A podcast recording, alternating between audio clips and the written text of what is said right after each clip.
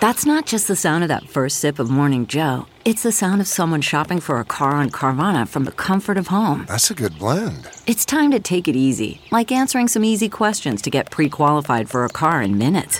Talk about starting the morning right. Just like customizing your terms so your car fits your budget.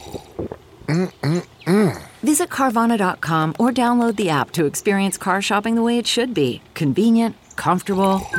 Ah. It's Ask Dr. Phil. If you're a parent of a teenager, you can understand the difficulty of communicating with your child from time to time. The most important thing is that you not cause them to feel conspicuous or that they're being interrogated. If they look at this like they've been called into the principal's office, they will go on the defensive.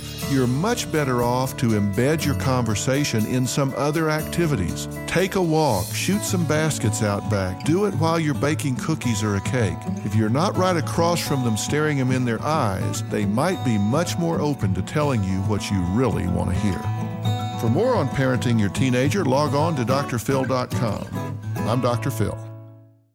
Hi, it's Stephen Colbert, and I'm here to tell you about The Late Show Pod Show, which is the podcast of The Late Show with me, Stephen Colbert.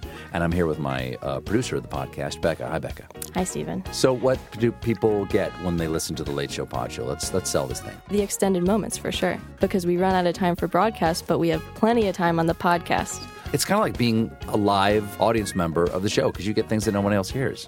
Listen to The Late Show Pod Show with Stephen Colbert wherever you get your podcasts.